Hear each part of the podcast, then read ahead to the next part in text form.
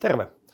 Viime vuosi oli sijoitusmarkkinoilla monen lihavan vuoden jälkeen heikko sekä osake- että korkomarkkinoilla. Ja pääsyynä tähän heikkouteen on, on selkeästi tämä keskuspankkien inflaation ryöpsähtämisestä koitunut rahapolitiikan raju kiristäminen.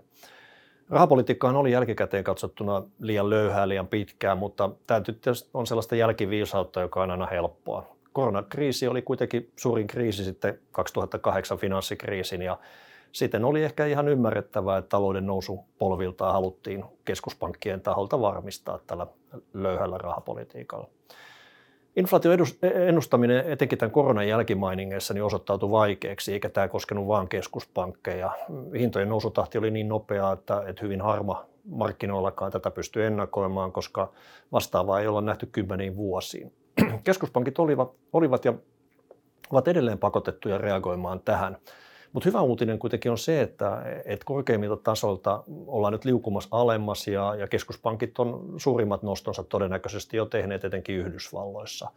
Mutta ohjauskorkoja ollaan kuitenkin vielä hetki nostamassa kummallakin puolella Atlanttia. Esimerkiksi Euroopassa niin E K P uskoo nostavansa tämän korkotasonsa päälle kolmen prosentin, prosentin ja Yhdysvalloissa viiden prosentin korkotaso on jo näköpiirissä. Ja nämä tasothan on huomattavasti korkeammat kuin ne, joihin me ollaan saaneet tyytyä tai, tai joista olemme saaneet nauttia vuosia. Jopa Japanin keskuspankki intoutui kiristämään aavistuksen rahapolitiikkaansa, joskin sellaisella keinolla, jonka suorat vaikutukset ei, ei päätä huimaa. Mutta tämän voi indikoida, tai voi indikoida varsinaisia toimia tämän vuoden alkupuolella.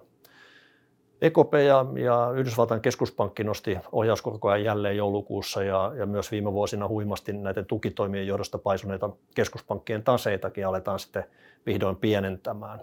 Eli, eli vasta tuulta näistä keskuspankkien toimista niin joudutaan kyllä vielä, vielä alkuvuonna sietämään laajasti sijoitusmarkkinoilla. No, talouden osalta tilanne on pysynyt näitä sysimustia odotuksia parempana ja, ja etenkin tämä tuikitärkeä työllisyys niin on edelleen oikein hyvälläkin tasolla. Inflaatiokorkojen nousu tulee kuitenkin verottamaan kuluttajien ostovoimaa, eikä tämä energian hinnan nousu todellakaan helpota tätä asiaa. Tähän jälkimmäiseen tosin on toteutettu valtioiden, tukitoim- valtioiden toimesta tukitoimia, jotka, jotka kuitenkin sitten rahoitetaan valtioiden velanotolla, joka, joka yhdistyneenä tähän keskuspankkien taseiden pienentämisiin, joihin oleellisena osana kuuluu taseeseen nostettujen lainojen määrän pienentäminen, niin vaatii uusien ostajien löytymiseen muun muassa valtionlainojen tarjonnan nielaisemiseksi eli ostamiseksi. No mitäs tästä eteenpäin sitten? Asiat ei kuitenkaan ole sijoitusmarkkinoiden kannalta vaan synkkiä. Kiina teki tämän meidän odottaman käännöksen koronarajoituspolitiikassa jo yllättävän aikaisin ja tämän talousmahdin normalisoidessa taloutensa toimintaa niin antaa se pontta koko globaalille taloudelle.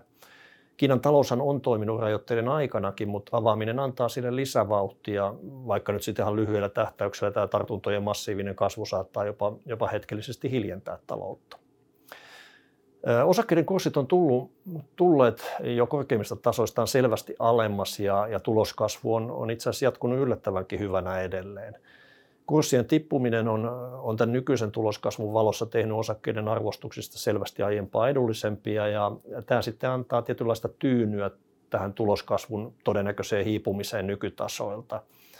Keskuspankkien kiristystoimet ei, ei toki ole vielä saapuneet maaliin, mutta todennäköisesti tämän inflaation rauhoittuessa niin tämän kiristyssyklin päätepiste jo alkaa näkyä. Etenkin kun nämä aiemmin tehdyt kiristystoimet niin vasta alkaa todenteolla vaikuttaa talouteen.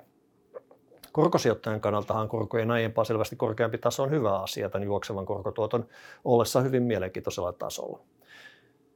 Positiivista on, on myös tämä markkinoilla valitseva pessimismi, joka usein merkitsee sitä, että, että hintoihin on leivottu valmiiksi paljon huonoja uutisia. Meidän O P-varainhoidon allokaatiossa eli, eli tässä sijoitusten jakautumisessa niin me painotetaan kuitenkin edelleen enemmän korkoja osakkeiden asemesta ja, ja tämä merkitsee sitä, että, että me näemme toistaiseksi korkosijoitusten tuottonäkymät osakkeita parempina. Kuten sanottu, niin korkosijoitusten juoksevat korot eli niiden nykyinen korkotaso on, on mielestämme jo hyvin kilpailukykyinen osakesijoituksiin nähden. Fokusmarkkinoilla kääntyy reaalitalouden suuntaan korkomarkkinoiden asemesta ja, ja tämän reaalitalouden niin me odotetaan jatkavan heikkenemistä, joka, joka sitten perustelee osakesijoitusten normaalia pienemmän painotuksen korkosijoituksiin nähden ainakin tässä vaiheessa. No, osakkeiden sisällä painotamme edelleen Aasian Tyynemeren osakkeita suomalaisten osakkeiden asemesta ja muilla pääosakemarkkinoilla ollaan aika neutraalissa asennossa.